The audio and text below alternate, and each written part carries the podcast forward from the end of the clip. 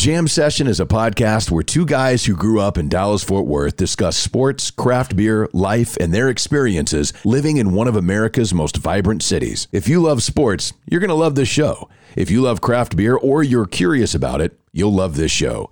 Great conversations with good friends is what Jam Session is all about. Welcome. It's nice to have you here.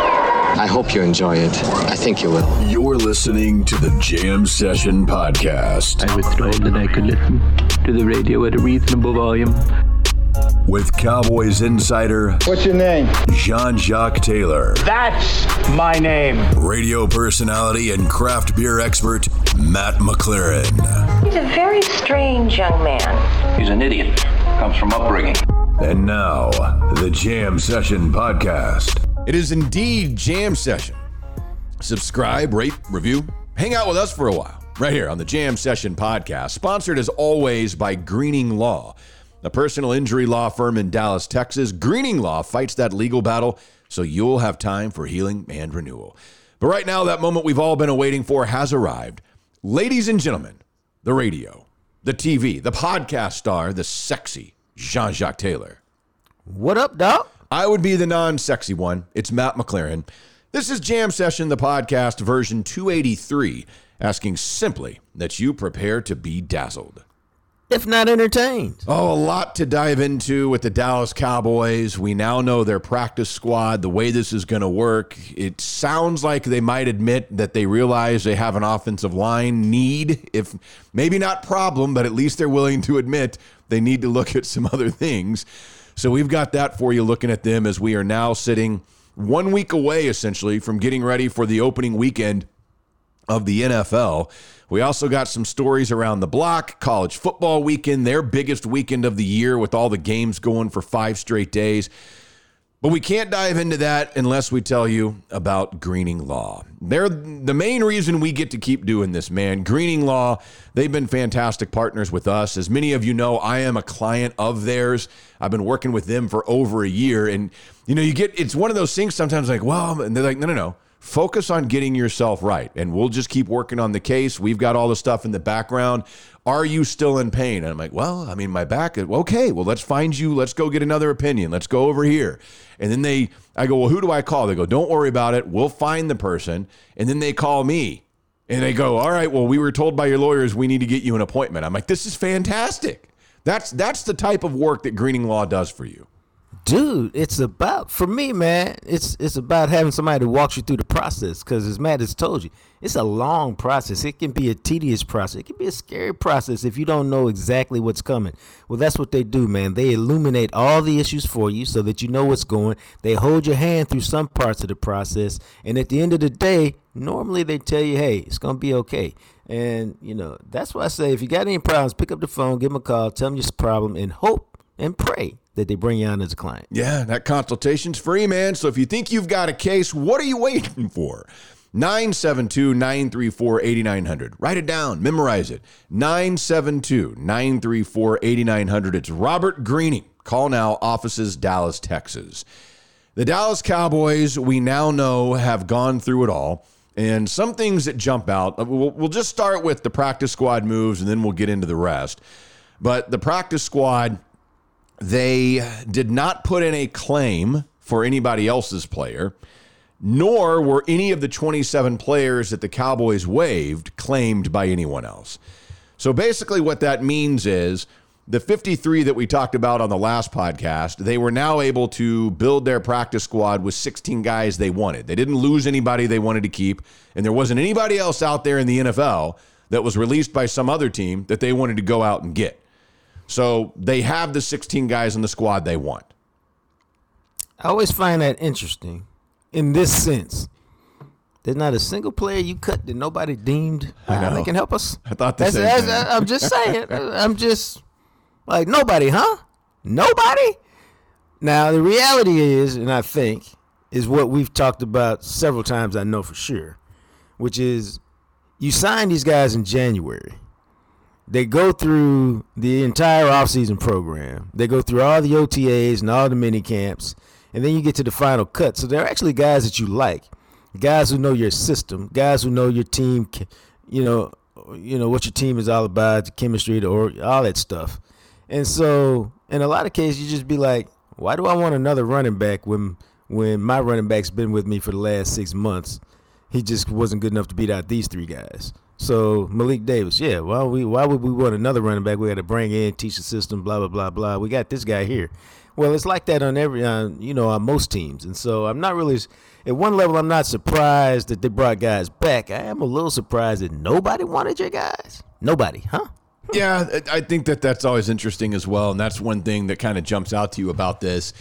But the practice squad is what it is, and so you look at this, and this is really interesting because this is where the backup quarterback situation comes into play. So, with the new rules on NFL roster management, what the Cowboys have decided to do, it sounds like, because nobody wants Cooper Rush, which is not a surprise. I don't know, like that didn't surprise me at all. Nobody was going to take Cooper Rush. I don't know why the Cowboys think he's a backup quarterback, but whatever. Will Grier, I, I, okay, so nobody claims Will Grier, but you didn't get to see him a lot in the preseason. He'd been banged up. So the Cowboys get both of these guys, and they don't put either one of them on the active roster. They keep them on the practice squad. So what this means because of the new rules, you now get 16 players on the NFL practice squad. The, as we all know, we go, well, the roster's only 53. True.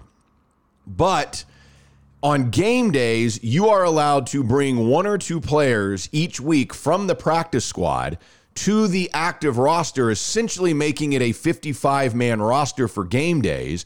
You then have to get it down to 48 active players that you announce 90 minutes before kickoff. And that, again, and we talked about that, if you have a minimum of eight offensive linemen on the active game day roster, you then can have 48 players active for the game. If not, Right. It's 47 players active for the game. But what this is allowing them to do is when you bring those two players from the practice squad up on Sunday, you can return them to the practice squad on Monday without them having to go back through waivers where they could be exposed and claimed by another team. You can do that three times per player. Now, on the fourth time, if you do that, they would have to go through waivers or you have to terminate their contract. So basically, what the Cowboys can do, if they if they want, they don't technically have to sign Cooper Rush or Will Grier to a, a, a, contract. They can just keep them on the practice squad and they can just rotate those guys, do it three times for each, and get through the first six weeks of the season without having to carry either one of them on their normal 53 man roster through the week. Now, I really think this is one of the uh, this is one of the smartest things I've seen them do in a long time. And now it- the downside is it means you ain't got you don't like either one of them really as your backup quarterback. Otherwise, you'd have, you'd have named one. But since you didn't, instead of just saying, "Ah, let's pick," now they're like, you know what? Let's just let them compete. Let's see if they keep getting better. Let's see if uh, something happens over the next six weeks to uh, change our mind in one way or the other. And uh, you know now you'll get. I mean, not that you weren't, but you know for sure you'll get everybody's best effort because they know what's at stake, and the opportunity to to come up on the roster. And check this out, Matt. It's also to get that payday. You know what I'm saying? Yep. Because you up on the roster, you getting the minimum of that seven hundred fifty thousand or whatever it is. You on the practice squad, you get I think seven thousand a week. Now, for a lot of folks, seven thousand a week, including me, Uh, I, I kind of take that seven a week. Yeah, Oh, it's and, what, what's interesting about that is it is it's more this year. The minimum for players with two or less accrued seasons is eleven thousand five hundred per week on the practice squad, but both Grier and Rush have more than that, and so their minimum starts at fifteen thousand four hundred, but they can make as much as twenty grand depending on if they negotiated what the Cowboys were willing to pay them. When you get elevated to the game day roster, the minimum for that week is forty one thousand dollars. Not a bad week, my friend. Yeah, and, and, and it's interesting. And, and so the other way that this works is each week, if you keep a guy on the practice squad, because let's say, for instance, all right, Cooper Rush, who basically Mike McCarthy said is, is the number two quarterback. So when they get to the Tampa game, they call up Cooper Rush for that game, and then they can send him back down to the practice squad and he can stay. Well, every week, they're allowed to protect four players a week that cannot be signed by another team. So if they really like and they want to keep one of these two guys around, or both, they can say, "All right, those are those are two of our guys. No one else can have them. They're ours, no matter what." right. So it, it's kind of interesting the way that the practice squad works, but these new rules like you're kind of talking about. I mean, the Cowboys' ability to manipulate this allows them to keep other guys on the active roster that they like more. And it almost it's almost like okay, it's it, we get to extend training camp for Grier and Rush by six weeks. And then at the end of that six weeks period, if we've gone through their designations, we can figure out which one of these guys do we really want as the number two. Because starting in week seven, they're going to have to have one on the 53 that they carry through the week on the actual active roster. Yeah, so I mean that's what I said. I, I thought it was really a, a really good move for them. Now I will give the Cowboys credit, man. One thing that they've done over the years is just be creative. Whether it was you know salary cap stuff years ago, they they can be really creative, and this is to me one of one of the things that they've done to prove that. Yep. And it, it's uh, it's weird. I mean, the way the practice squad works is a little. It's a lot different than it has, has ever been. But that's kind of a. a hopefully, you have You the better, the is, better bro? understanding of it. It's really to me now like your junior varsity. You know what I mean? I mean, in a sense, with 16 guys on it now, that's a lot. That's man. what that's what that's what I'm saying. Like before, it was really a practice squad. It's like like five guys used to be on the practice squad. Well, that just helps you out to practice just a little Right. bit. But 16 guys, that's basically your JV, man. And because you got them all over the place. Um, it's just uh, it's it's interesting to me. Yeah, and, and, and Uh, not you know not only are they doing it with the quarterback, they're doing it with kicker too. There, there is not a kicker on the active roster, but Brett Maher is on the practice squad, and you got to think it's the same thing with him, because what they're probably going to do for Tampa, they'll bring up Cooper Rush and they'll bring up Brett Maher, and then after the Tampa game, they'll send him back down to the practice squad. Yeah, how about that? That's roster manipulation at its finest. It is. Um, I was a little surprised that Carlos Watkins uh, didn't get claimed by anybody. I mean, he was a solid reserve. I mean, solid player last year. I thought somebody might pick him up as a reserve. I mean, he is 28, but nope. And he's back on the practice squad too. He is, man. I mean, that's a dude who's been a solid contributor in the NFL in the practice squad now. And, you know, Sean McKeon, so they, they got to keep all the tight ends that they had. Malik Davis, nobody claimed him. So that fourth running back is on the practice squad. Uh, Drummond, the wide receivers there. Aviante Collins, the tackle. Lindstrom, the center that you saw in the preseason a little bit. And then Malik Jefferson, who, you know, I, I saw somebody you mentioned something about him on Twitter, and it's interesting because Malik Jefferson was a stud at Texas, got into the NFL, and he he's almost like you like to call him the AAA players.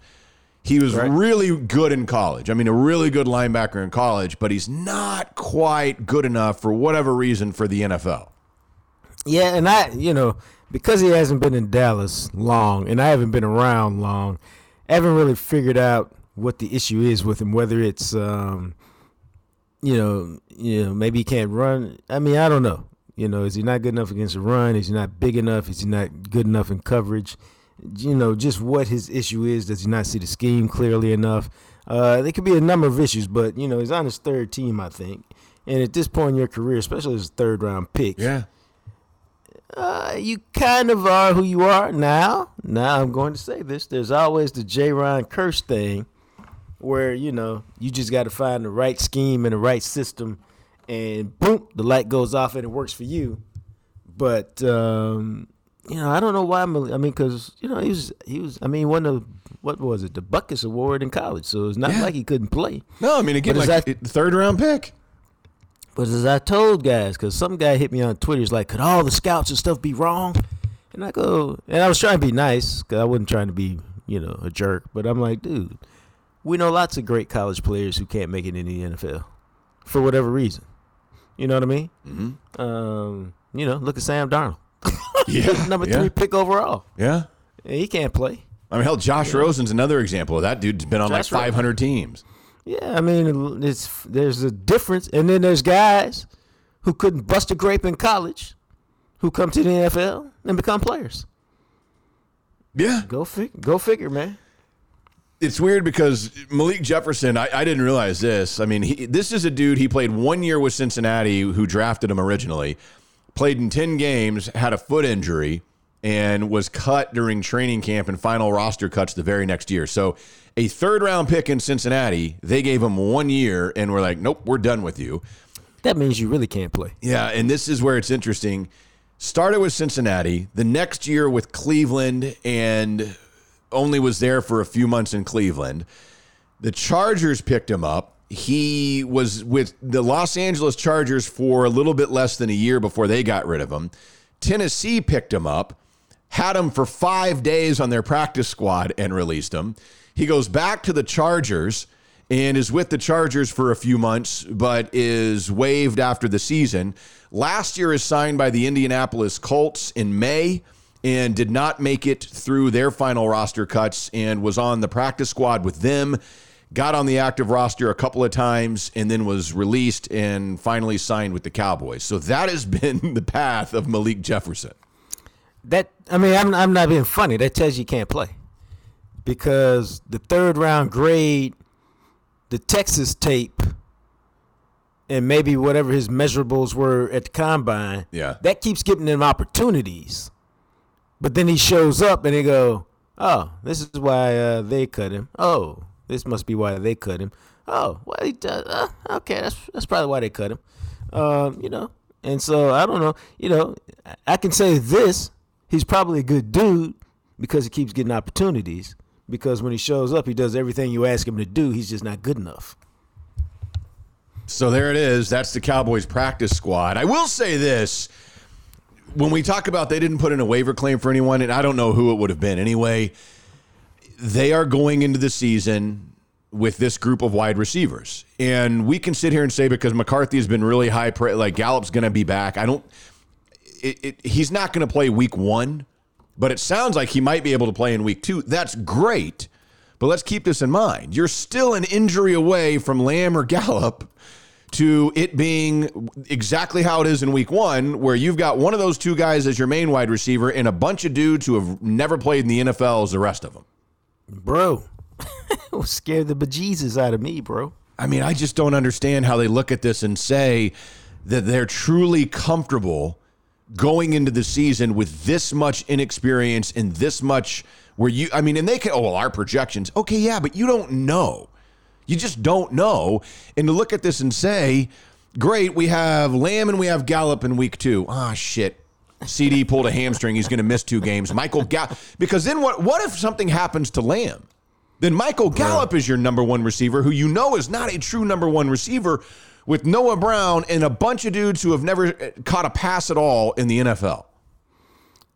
hey man they they've they've gone this route and again man you know it's okay for, for if they know something we don't know. It's okay if these guys show up and they start balling out and we're like oh my god matt you're an idiot. They knew what they were doing. Oh taylor you're you're a fool. Clearly they knew what they were doing. All right fine. Tip your cap to them and say hey that's why they pay y'all millions to figure this stuff out. But don't ask us to believe it before it happens. That's all i'm saying. Yeah, because I don't. And, and the other thing of it is, and I don't know how many people have realized this, Jourdan Lewis has been has a hamstring that has given him some problems. He has not been practicing. Now McCarthy said yesterday that they're hopeful he'll be back to practice on Monday. You know, the Monday of the week that you start preparing for Tampa Bay and an actual game. If not, and again, we talked about this at the corner position.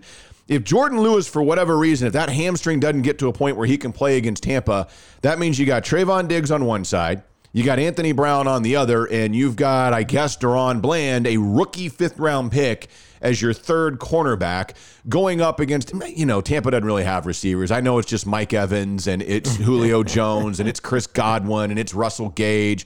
I know they don't really have a group that anybody looks at and thinks, man, they've got people. But that's who you're asking those guys, Kelvin Joseph, Nahshon Wright. Obviously, Trevon Diggs will be on Mike Evans, and Anthony Brown will be, I'm assuming, on Godwin. But Julio, I mean, I just, again, those are the two positions where they are a legitimate injury away from really having some issues. They, that's I mean that's that's the route they've chosen, bro. And so we just have to accept it and, and hope for their sake that uh, that that doesn't that it doesn't go down like that. I mean, you know, the reality is with receivers, you can say, well, there's a. I bet if you looked at it, receiver is the position that has you know some of the least amount of injuries because the contact is you know is not so great uh, overall. You know, so Yeah. I mean, you can you can hope to that. I mean, it's not like they're a linebacker or a running back where they're hitting where they're absorbing big blows all the time. They've you know they've changed the rules so that even when you go across the middle, there's no longer a death blow available to you. A lot of this. So I mean, if you're gonna take a risk, that's the position to take a risk at. But still, it just makes you nervous, bro. It does. But uh, look, hey, to be fair, as Mike McCarthy pointed out yesterday, that the Packers, when they won the Super Bowl in 2011, 10 rookies played on that team. And he did point out that there are 17 rookies on the current Cowboys roster. So, you know, hey, if it was good enough, what I thought was hilarious about that is There's 17 rookies, bro. yep, That's a that's a third of your team. that have never played in the NFL before. Get the fuck out of here. Well, Jacques, now there were 10 rookies on that Packers Super Bowl team.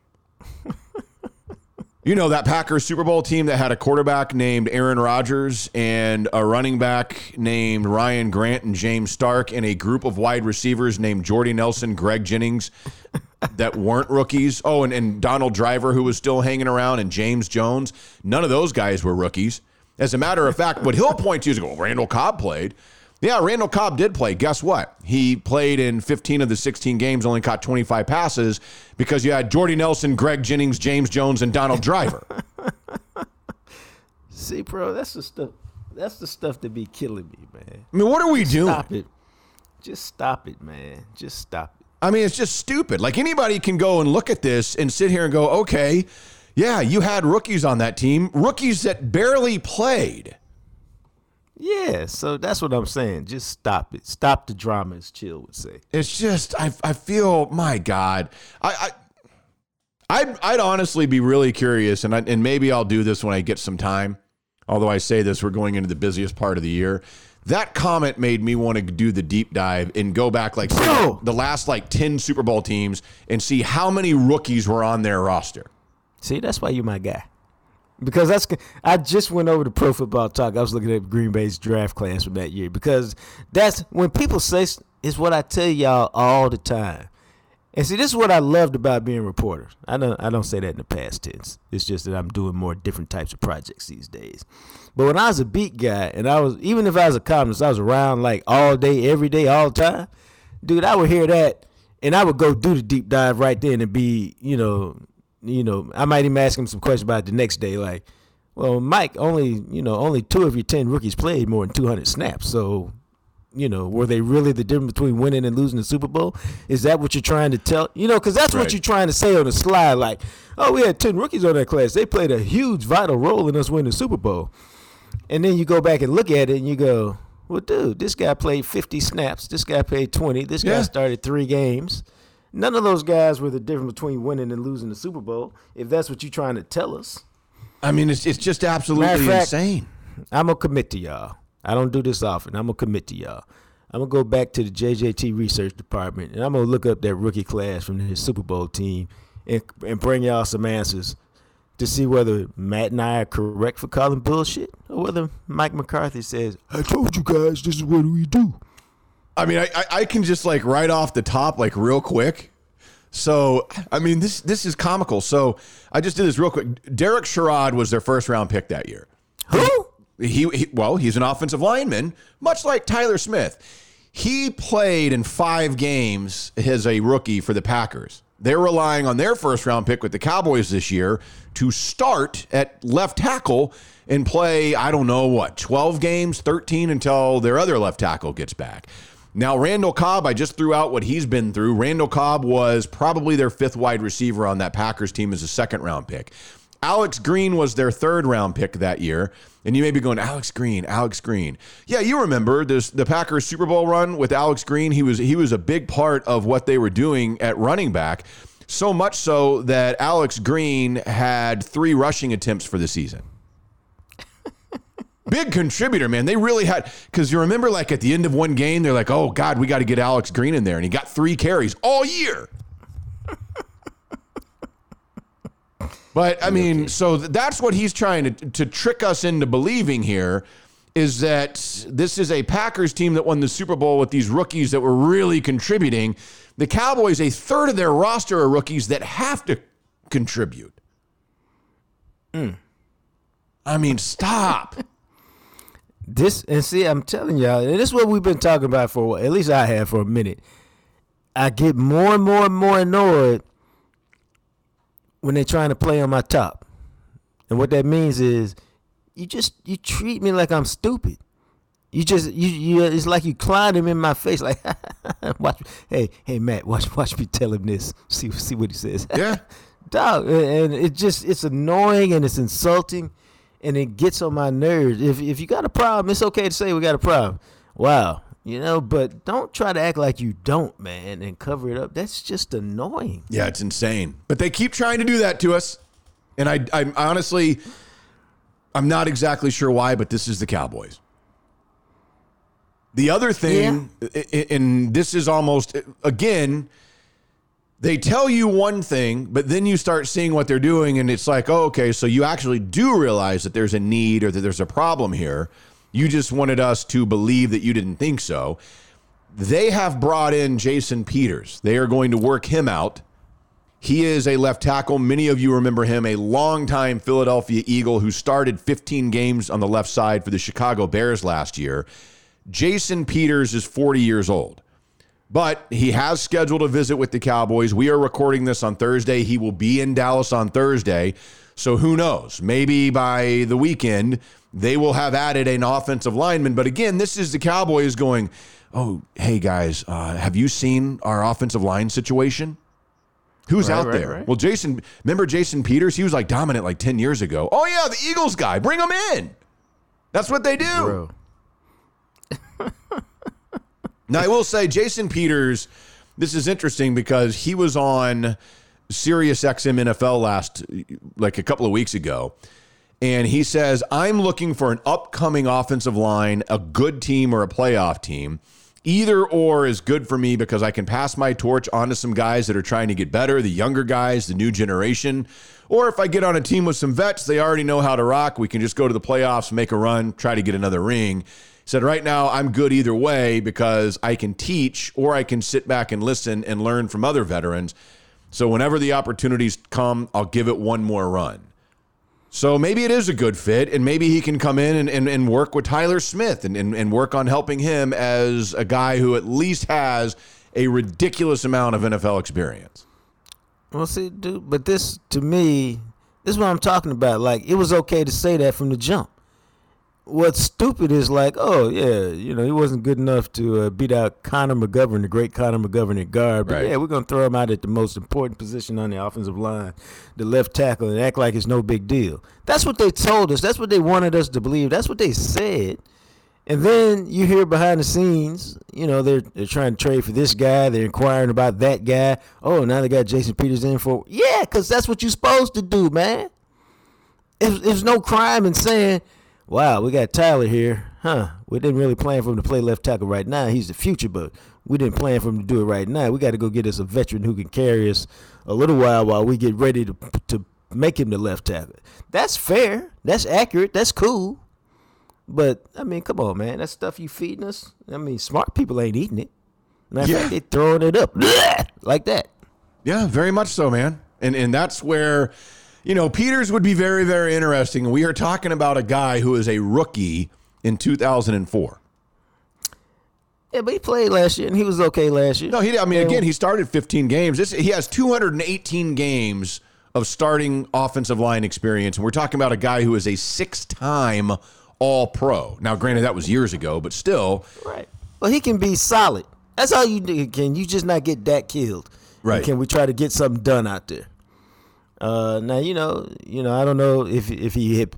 Here's the deal: if he went into the offseason planning to play, then he's in shape or he's in decent shape. If he went into the offseason going, ah, we'll see, then he might not be in decent shape, and it might take him a while to get ready. But if he spent the offseason saying, "Hey, I'm gonna I'm gonna try to play one more year, baby," whoever baby is, um, and so you stayed in shape, you worked out, you you been you just been waiting on who's who that call is coming from, you know, then maybe he can come in, get the playbook, and you know, be ready in a week or two, or be serviceable in a Yeah. week or two. So we'll, we'll see. Uh, but again, they, they got to have somebody.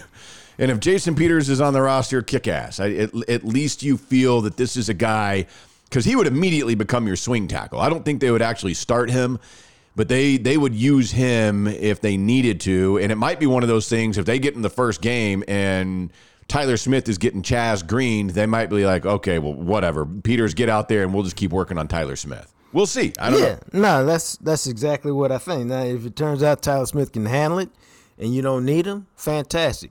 But this is all I'm gonna tell y'all: shit matters, cause I ain't gonna never forget rookie fullback Chris Gronkowski missing the block because he didn't know what he was supposed to do. Yeah. and so he didn't even attempt to block; he just missed it, missed the assignment. Linebacker came right up the middle and killed Tony Romo and put him out for a long time. It happens, man. You cannot mess up in this league. You can't do it. So we'll see how it turns out. But uh, on a positive note, one thing that's at least positive is Freeway Tire Shop. You at least know no matter what, and I'll tell you this, JR will talk Cowboys with you too. You want to go in there and, and bitch and groan about the Cowboys, he'll do it right there with you, man. Along with giving you the best customer service you will ever experience at any mechanic shop, and you'll drive away actually feeling good because you'll have had a great experience, but you also know you're at a mechanic shop that the guy stands behind his work with Freeway Tire Shop. Dude, you know, y'all know I ride with JR, man. I take my cars over there. That's because he crosses all the T's for me. And we're talking about trust here. I trust him to diagnose what's wrong with my car, and I trust him to use quality parts to fix the daggone thing, man. Then I trust him to charge me a fair price. And, bro, I trust him to stand behind his work. Uh, I've experienced all these things with JR. Every single time he's done exactly what he said he'd do. I roll with him. I rock with him. You should too. He's five minutes from downtown Dallas. If you're anywhere in the vicinity, take your car there and get it fixed because you ain't got to worry about it. You don't have to worry about it. You drop it off. If you get it back, you good. You gone. It's Freeway Tire Shop. Check them out just north of downtown Dallas. You can schedule an appointment. You can request a quote. You can do it right now online at freewaytireshop.com.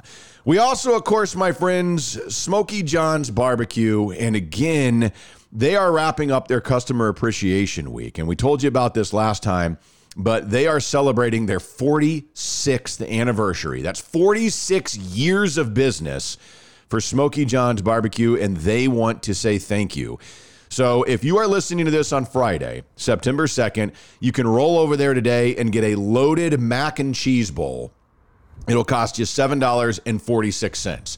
You want to go this weekend on Saturday, you can get the hot link brisket, $7.46. Obviously, it's Labor Day weekend, and they've got a monster Labor Day special. I know a lot of people, especially with the college football stuff, maybe you've got some friends coming over on Saturday, or you're planning a cookout on Sunday or Monday. Let them do it for you, man. For $132.46, here's what you get with the Smoky John's Barbecue Labor Day special four pounds of meat, which that's a lot of meat, two quarts of sides, eight rolls, a pint each of peach cobbler and banana pudding. You get all the fixins, the pickles, the peppers, the onions, the barbecue sauce, and gallons of either your choice tea or lemonade. That would be what you are trying to cook yourself for the party that you want to have for Labor Day weekend, and Smoky John's will just do it for you. Bro, does it get any better than that? And, and, and the food's delicious. It is. You just don't get a lot of it. You just don't get it at a great price. Bro, the food is delicious. It's insane. Ah! Four pounds of Smoky John's meat. That's, I mean, my God. Might not move for a month, but my belly feel real good. I mean, I got to tell you, like four pounds of Smoky John's meat is like just worth the price, and then it's like you get all the rest of that. They just throw it in. I mean, that is awesome. So check them out, man. They want to say thank you for all the support over the years at Smoky John's Barbecue. Still a couple of days left in their Customer Appreciation Week, or maybe order their Labor Day special for your Labor Day weekend as we launch into fall. It's Smoky John's Barbecue. If you're in the DFW area, they're right off of Mockingbird, in between 35 and Love Field Airport. Actually, right, up, essentially right around the corner from Freeway Tire Shop. So you can No. knock you can knock out two birds with one stone if you needed to. Five minute drive, bro. So make that happen. So the other thing to get into, well, let's go ahead. We'll take a trip around the block, and then we got a couple other notes from around the NFL and some other stuff. But I don't know how many people are aware of this, but I saw this and I thought, man, I almost wish that I didn't have anything to do on Saturday, and I almost wish that the powers that be in this world realize that this is the opening weekend of college football. Nobody wants to go to a movie; they want to go and watch college football games. But maybe you're person is like, I don't care about college football. Well, if that is the case, then perhaps on Saturday you can celebrate what is now a new designation, National Cinema Day, which they just started, and they are doing this in order to boost people to get back into the theaters on Saturday. And this is wild, man. The, mo- the, the vast majority of theaters in the country, all AMC theaters, all Regal cinemas, are taking part in National Cinema Day. All tickets at any time for any movie will be $3. How about that? Now, that is a deal. Yeah, yeah, it's rare, but yeah, that's the real deal. They probably moved the popcorn up to twelve, but hey, Well, whatever they're doing, man. But uh, apparently, they said after this summer's record breaking return to cinemas, we wanted to do something to celebrate movie going. We're offering a thank you for the summer that was made happen and an extra enticement for those who have not made it back to theaters yet. I mean, $3 a movie? For any ticket, any movie, any any format, you can go see IMAX. You can go see like whatever the theater is. Any movie, any format, any time, matinee or at night on Saturday, three dollars. damn, that's a damn good deal right there, bro. I mean, movie tickets haven't been this cheap. I don't even remember. Like in high school, I'm trying to remember. It might have been like if you went to a, matin- a matinee, it seems like it was five bucks, but three dollars for any movie, any time. And that's anywhere in the country. Wow. At, at most theaters, I don't know that all chains are participating in this, but I know that all Regal theaters and all AMC's, I think Cinemark's doing it too. That pretty Right, much covers ever. Yeah, Well. that's shame anybody else who isn't in. dude and that's one of those things where i thought it, why can't why couldn't they do this some other time because i'm not gonna look i mean we're t- have you seen the lineup for college football games on saturday i'm not going to the movies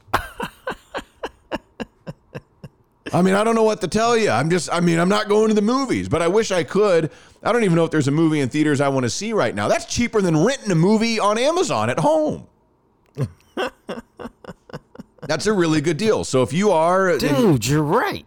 I'm It's telling you, three ninety nine on Amazon. Yes, and that's the thing. I mean, and I will say this, you know, if you're married and you have a couple of kids and there's some movie you got you can go to the movies for $12 for a family of 4. Wow. That's impressive, man. Hell yeah. So hopefully they'll start doing this every year, but hopefully they'll realize, "Hey guys, so college football starts that weekend. Maybe we should do it l- another time." Cuz otherwise I'll never go. But anyway, also the Bro. other thing I had for you, Yes. Bed Bath and Beyond. Oh, we're gonna smell good. And, Well, that's Bath and Body Works. oh, See, you're confused. Bed Bath and Beyond is the big box store that has like all the well, they have stuff for your bed, stuff for your bath, and beyond. But they are closing 150 stores and laying off 20% of their workforce. Whoa. You know, this is just another one of those signs of, and I started, I was thinking about this yesterday. I don't know if it'll happen. Maybe it will. Maybe it will happen in my lifetime. But I think that we are at some, you know what? I, I, I'll say this. I wonder maybe it takes another 20 to 25 years. But I wonder if we will get to a point where there will be a generation where we will say, hey, I'm going to the store. And they'll be like, you're doing what? What's that? Dude, uh, you know what, bro? I think you're absolutely right.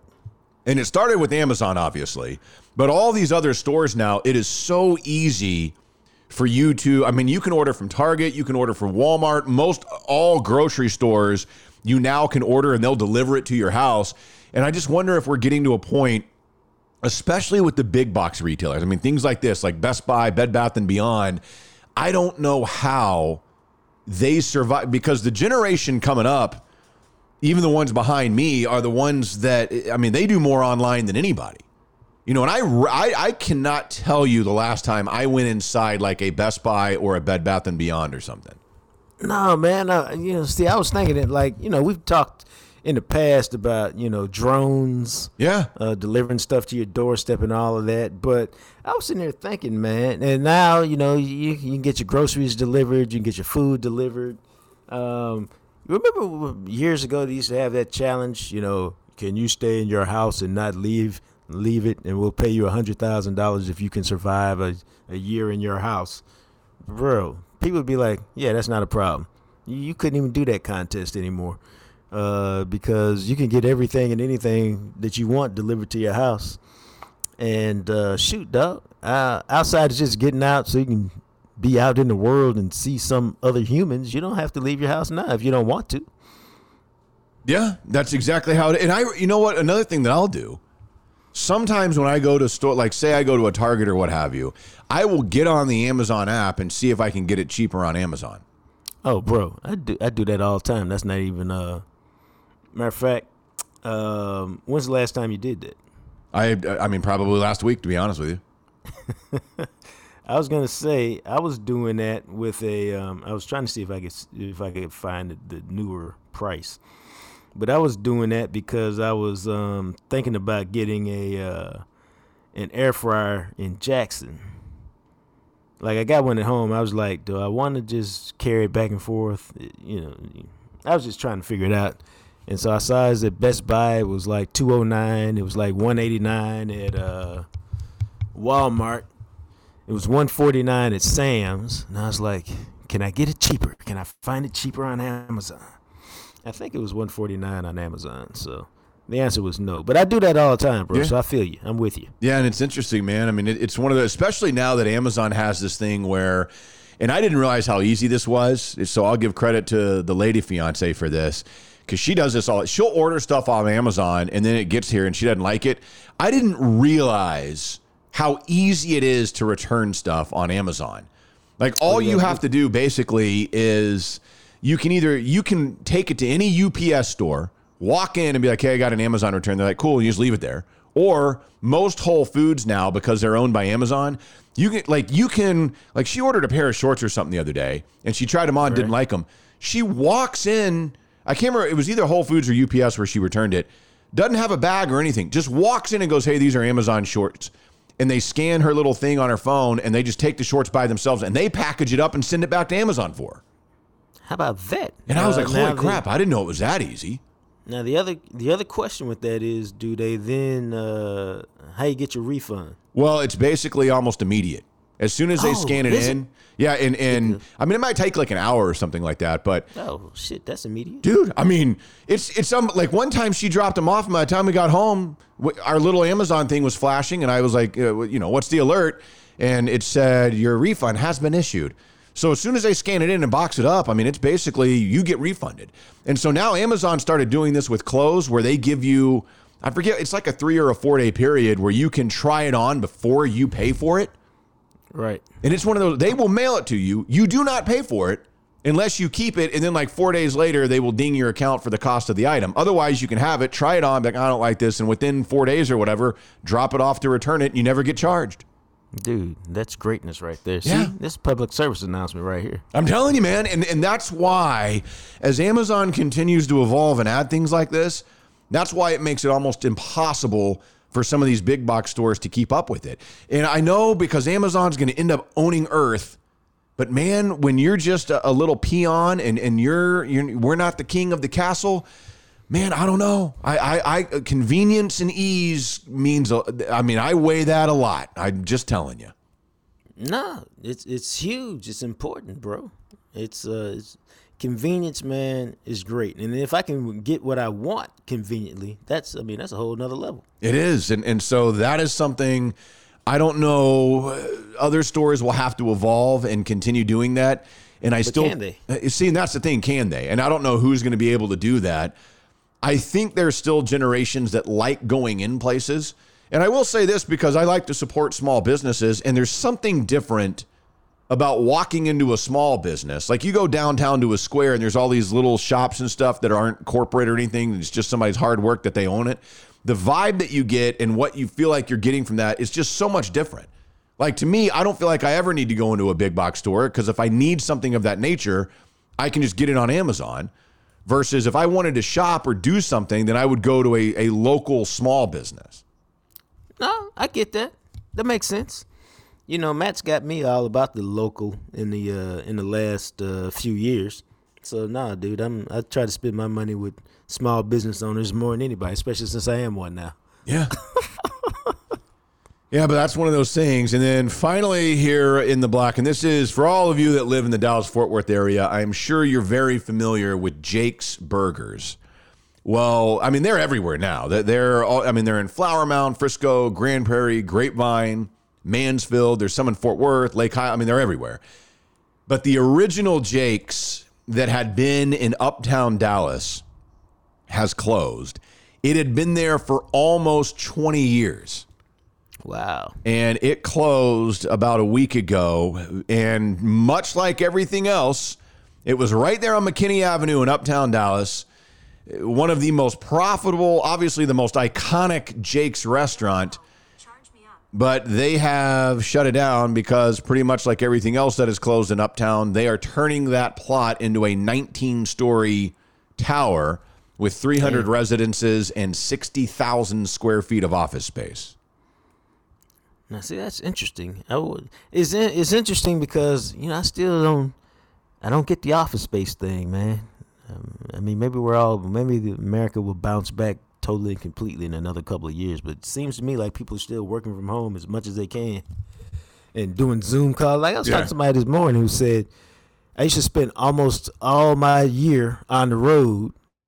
We got Zoom during the pandemic. He goes, and I don't go on the road almost to anything anymore because we found out we didn't have to. And so, wow, 60,000 square feet of office space, it seems like a lot. But hey, maybe they got somebody in mind to fill it. Yeah, I mean, maybe I don't know, man, but I mean, that's all. It, you hate to see that. I used to go like, as you know, I don't eat stuff like that anymore, and I haven't eaten a burger in a restaurant like that in seven years almost. But uh, Nick and I, because one of my very best friends that I've known for years and years used to live in Uptown. He had a loft in Uptown back when Uptown was hopping and it was a cool place to be around. Man, we used to go. We would grab a Jake's Burger. I don't know, a couple times a month probably down there. And so it's wild that that place is no more. But if you are a fan of Jake's and you live in the Addison area and, and they are moving in on Midway Road, they will open this month in place of where the Blue Goose Cantina used to be. And I can't believe that Blue Goose Cantina closed down. That that that had been there for years. Dude, it's, uh, you know, man, and we know this from, from trying to run our business. It's hard out there, bro. It is, man. it is definitely not easy to do. It is definitely not easy to do, but Jake's in Uptown has died. So as we move forward, we got a couple of other news and notes to get into for you, but let's tell you about HFX Foundation Solutions. I'm telling you, man, after what we have experienced this summer, if you are in the DFW area, because they service all of DFW, all of them, and they, they are a full service foundation repair company. And not only that, they also can take care of your drainage issues like gutter installations, things like that. With the heat that Dallas Fort Worth experienced, and then the, the just mass deluge of water, foundations are wonky as hell in North Texas, man. If you have noticed anything here towards the end of summer, if you started to notice sticking doors or cracks in like your ceiling or your walls and stuff, have them come out. It's HFX Foundation Solutions. It is a free, no obligation inspection. And I think after what a lot of people experienced this year in DFW, maybe you do have a problem, maybe you don't, but get some peace of mind. dude, to me, that's what it's all about, man. It's all about creating the peace of mind that comes from having Aaron and his team give your house what we lovingly call a colonoscopy. That means you check it out everywhere, from top to bottom, especially the bottom, the roof, the foundation. But you look all over, man, and find cracks, windows sticking, doors sticking, all these things that tell you there's a deeper issue. They do all of that, man. They got great technology. They're a great company. They will give you peace of mind. So give them a call. That's 817-770-0174. Have Aaron and his team come out and uh, give you the peace of mind that you deserve. Exactly. That is it. Jacques just told you it's very easy. 817 770 0174 or find them online. If you'd rather do it that way, that's fine as well. Online, easy to do at hfxfoundation.com. But as we move forth here, it is the quarterback market galore, my friend. And we have our latest entry into Dak is going to get paid like crazy. Russell Wilson, the new Denver Broncos quarterback, has signed a five year, $245 million contract extension in Denver with 165 million guaranteed. That is $49 million a year in new money, which would make him the second highest paid quarterback, well, third, I guess, behind Deshaun Watson and Aaron Rodgers. Because keep in mind, Aaron Rodgers, with that two year deal he signed, is making like 50 million a year. it's ridiculous, really, bro. Um, absolutely ridiculous, man. And uh, but it's only going to keep going up. And when I say ridiculous, I'm talking about just how quickly the money has just exploded. Because if you can pay somebody that much money, bro, how much must you be making, man? A lot. Billions. Yeah, like like thirty times that much. billions. Um, you know, as it relates to Dallas, man, Dak is going back to the negotiating table middle of next year. Because if not, if not after this year, why? Because he got a four-year deal. You don't want him to get into the last year because remember, you can't put the franchise tag on him anymore. Correct. So, and remember, Ty France don't play. So you better start early, not late, thinking, "Oh, deadlines make deals." Nah, don't take that approach with this. Just understand that toward the end of this year, and certainly in the offseason, man, they're going to be talking to Dak about an extension. Why, Matt? I'll tell you why. The price don't ever go down. no, it does not. So, what you can sign Dak for to an extension midway through year three, no matter how obscene it appears, will be less than if you wait to the start of year four. And Dak then already showed you. I'll sit, I'll wait, I let my dude handle that. I don't get f- frustrated by it. So he not one to play with. He already showed you that. So go on right now. And if you if Dak's the guy that you want, and maybe they decide that, man, what did Russell Wilson just get? Forty nine million. 49, yeah. And I, I was thinking Deshaun was higher. He's not. Russell's now number two behind Aaron Rodgers, who's at 50. Russell's at 49. Kyler Murray is at 46 1. Deshaun's at 46. Mahomes is at 45. Josh Allen is at 43. Derek Carr is at 40.5. Dak and Matthew Stafford are tied as the eighth highest paid quarterbacks at 40 a year each. All right, he's going to be in that. Uh, he'll be under Rodgers, but Dak, and he'll probably be under Russell Wilson. But Dak can make a case. I'm I'm right there with all those other guys. Yeah. Yeah, you I would mean, you would think that he would make that case, and it'll be really interesting as well because you look at the what's on the way. Murray, I mean not Murray, but Justin Herbert. Justin Herbert, Joe Burrow, Joe Lamar Burrow. Jackson somewhere. I mean, I, I- how in the world Baltimore hasn't figured this one out? You got to think that they're trying to get that done immediately with the deals that have happened recently with Russell Wilson, Kyler Murray, even Deshaun Watson, perhaps even. Well, sometimes this happens, man. Uh, I've done it where you bet on yourself. Lamar Jackson did it, brother. He bet on himself, and my God, is he going to win big? And this is coming from a guy who wrote a column last year for uh, Andscape, which used to be the undefeated, that said, "Lamar, what are you doing, man? What if you get hurt before a deal comes in? You're going to cost yourself millions, bro." Yeah. And and he was like, "I don't give a damn." And now he will jump up ahead. And, and so that may happen sometime in the next week. Like, I wouldn't be surprised at all if Baltimore gets that worked out before the start of the season because Jackson's a free agent as it sits right now. He's a free agent after this year. So when that happens, that would bump Dak down. And then everybody who was pissed off, what, uh, two years ago about the Dak contract will now look at it and go, oh, ninth highest paid quarterback in football? Eh, okay, that's about right. I mean, we told y'all at the time it's the cost of doing business, man. There's for everything you're doing, there's a cost of doing business. And if you want to be in that business, that's the cost of doing it, brother. Yeah, I mean, pretty much.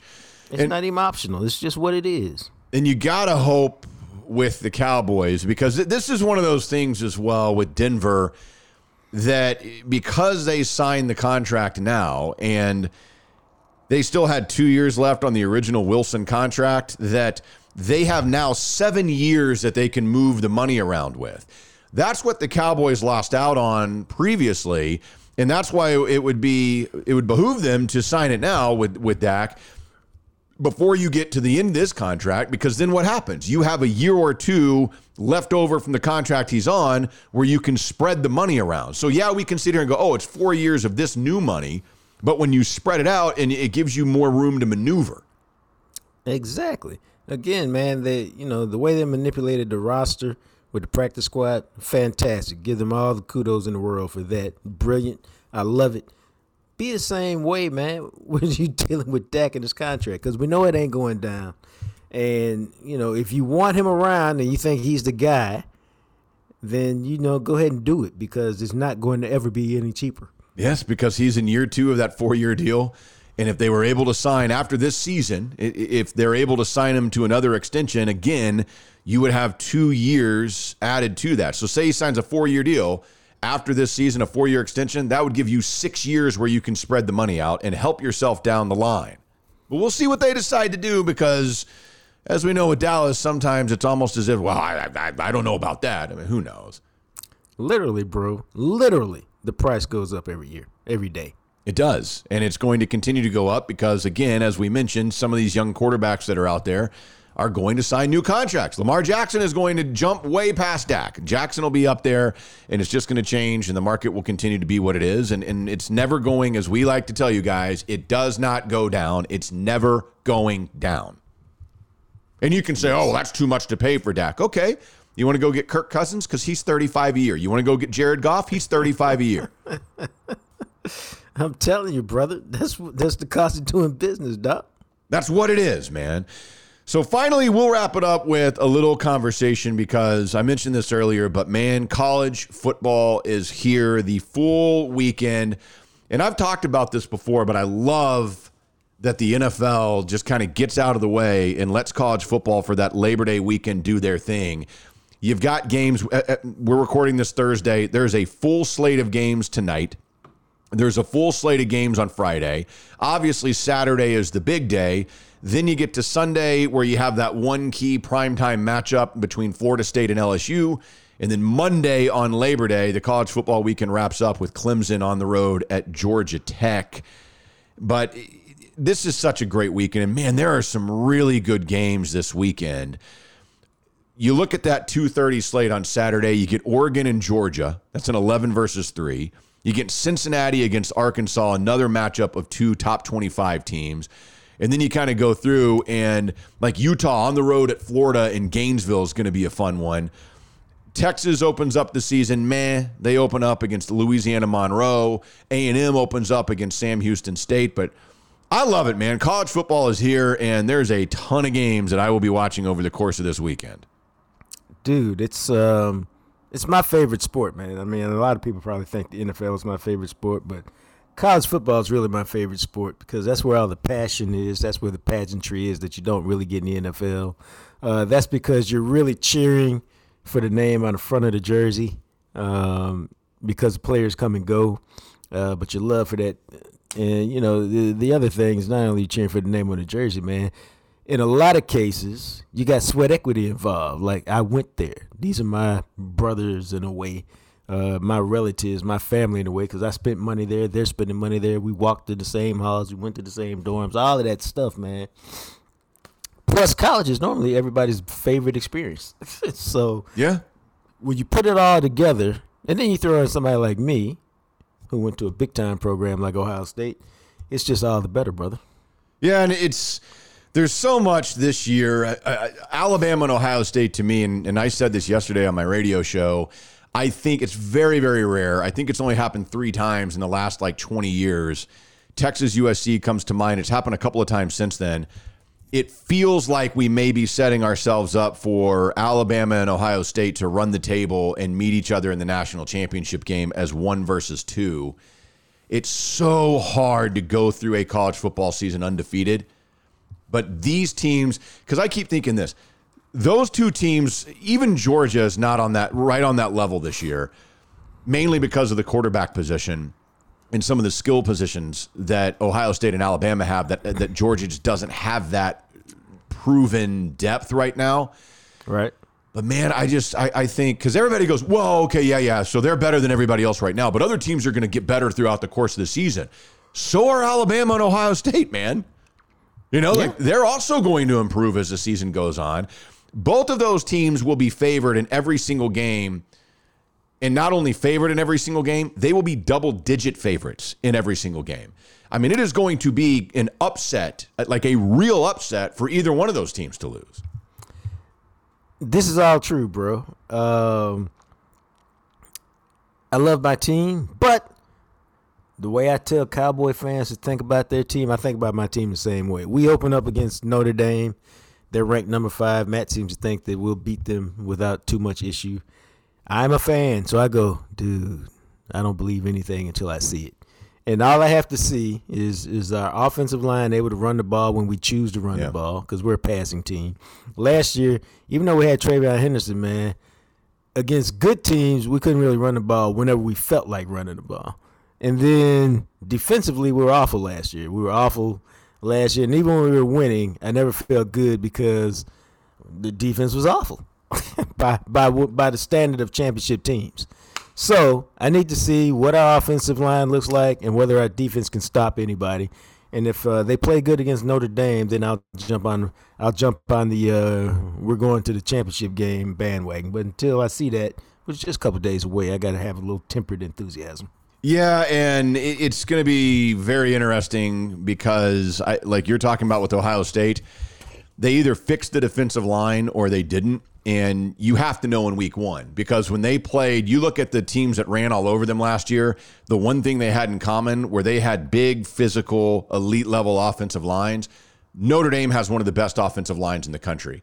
And, you know, you like Minnesota, Oregon last year, Michigan, who ran all over them, they had really good offensive lines if Ohio State's defensive front is not better, like right out of the gate, then Notre Dame can hang around because they'll be able to push him around and run all over them. And Notre Dame's got a new quarterback game, this year. Right. Uh, Notre Dame has a quarterback who can run. I mean, he's more Ian Book than Jack Coan, who they had last year, who was like a statue. So that that may be an interesting game, but I'll tell you, to me, if Ohio State's defensive front is better, which it should be, and Notre Dame can't run as easily on them, then Ohio State will just be like, well, see you later. Because Notre Dame doesn't have the speed and the skill on offense to get into a shootout with them. Nah, nah, and uh, you know I expect the offense to be great, and so. But anyway, I'm. I mean, it should be a great game. I'm expecting a great game. I, I hope it's an Ohio State blowout. That'd be even a great game, a greater game. But I'm not expecting that. I'd love to see it, but I'm not expecting it. And so uh, my problem is I'm going to be at uh, Jackson State, Florida A&M in Miami, and so who knows when I'll get get around to watching it. Yeah, but it's that's kind of how I am this weekend because I am headed to Arkansas this afternoon and will be in Arkansas over the course of the weekend because we are having an engagement party this weekend with our families and whatnot, celebrating our engagement. And it's Saturday evening. So I'm going to, and I was looking at this as like, man, it's Saturday evening. I was hoping there might be some decent games at 11 a.m. this week. Nope. Saturday at 11 a.m. Like I'll watch the A&M game because I'm curious to see if Haynes King has figured out how not to throw to the other team. And then North Carolina State and East Carolina is actually a really good game, and so I might check out those two. 2:30 because here's what happens. Like 2:30 has like really. I mean, there's there's multiple games at 2:30 I want to check out, but at 2:30 our party starts at six which means I'm going to have to start getting ready at halftime, and we're going to have to leave before then, so I won't be able to see the end of those games. And then Saturday night, obviously, is when the teams that I really need to watch, Alabama and Auburn both play, in Texas at seven o'clock. So it is what it is. Dude. Oh, see, I just stumbled across this quote from Ryan Day, Ohio State's coach. Coming off last year, there's no big heads. We got to go win this first game, and they know that. They have a lot to prove. See, that's how I feel. They do, and that's very true. I mean, like I said with Ohio State, that if that front's not fixed, Notre Dame can run all over you. So we'll see how it turns out. That being said, Hey, what time is that game? it's at seven o'clock, I believe, six o'clock, six thirty on ABC. Oh. All right. Well, I might be able to catch some of that. So that will be one that I will be watching um, later on, where I will be watching a lot of games later on, which is okay. I mean, that's how it goes. And then I'll, I'll be spending a lot of my Sunday on the drive back because I have to do my show on Monday. Like, I'm not off for Labor Day. Right. In college football world, you don't take off Labor Day. But as we drive back, I told her, I was like, you may have to drive some because I'm going to have to watch a ton of games in the car. Try to get caught up and stuff so that when we get back Sunday night, I'm not flailing trying to have an idea of what I missed. I do love technology. Although I gotta tell you, bro, this real talk now, and I don't know how many different teams they do this for. Uh, but I looked on YouTube, man, and they you can you can roll you can roll across those uh, extended game highlights that are like ten minutes long, and it's like you watch the game. Yeah, yeah, you can do that. And I, I did that last week with Vanderbilt and, and Hawaii. like on Oh, YouTube my. TV. Yeah, I watched because they do they did 34 key plays, and I watched that. So Yeah, that'll. I mean, that'll. I mean, if you're just trying to get a feel for how Yeah. down. yeah, just trying to get uh, like, okay, what are we looking at, and how how did this happen, and who kind of flashed, and who is, you know, and you you you get. I was surprised, like you get a really good feel for both teams just watching like those key play things. It's crazy, yeah. I, I mean, I was doing something, had a little downtime. I went back and watched the Rose Bowl from last year. Very nice. Yeah, it was. That was time. that, was actually a really good game last year. That's why I went back and watched it because I Yeah. was I expected Utah to win uh, from the jump because you know Ohio State didn't care about playing the Rose Bowl. They're trying to get some national championship, and Utah's like, oh, we're in the Rose Bowl with a chance to play Ohio State. Let's go whoop their ass. yeah, man. I mean, I really that's so I expected Utah to win. So when they got up fourteen nothing, I was like, yeah, that's what I expect. And so I turned it off and went doing something, and uh, I peeked in it. I said, oh, we made it a game. But then I said, well, you didn't watch it. You gave up, so you you don't deserve to watch it now. So I didn't go back and watch it. Yeah. Fair enough, man. But it, it'll be interesting to see. I mean, this is going to be a fun season. You know, last year we had Cincinnati and Michigan made the playoff. I think Utah out of the Pac 12 has a great shot to make the playoff this year. The Big 12 may surprise some people and put in a team like a Baylor or an Oklahoma State. Obviously, Clemson and Georgia are all there. But the reality of it is, like, I, I can't see, like, if Georgia or Clemson made it, I don't know that three out of the preseason top four teams make it to the playoff.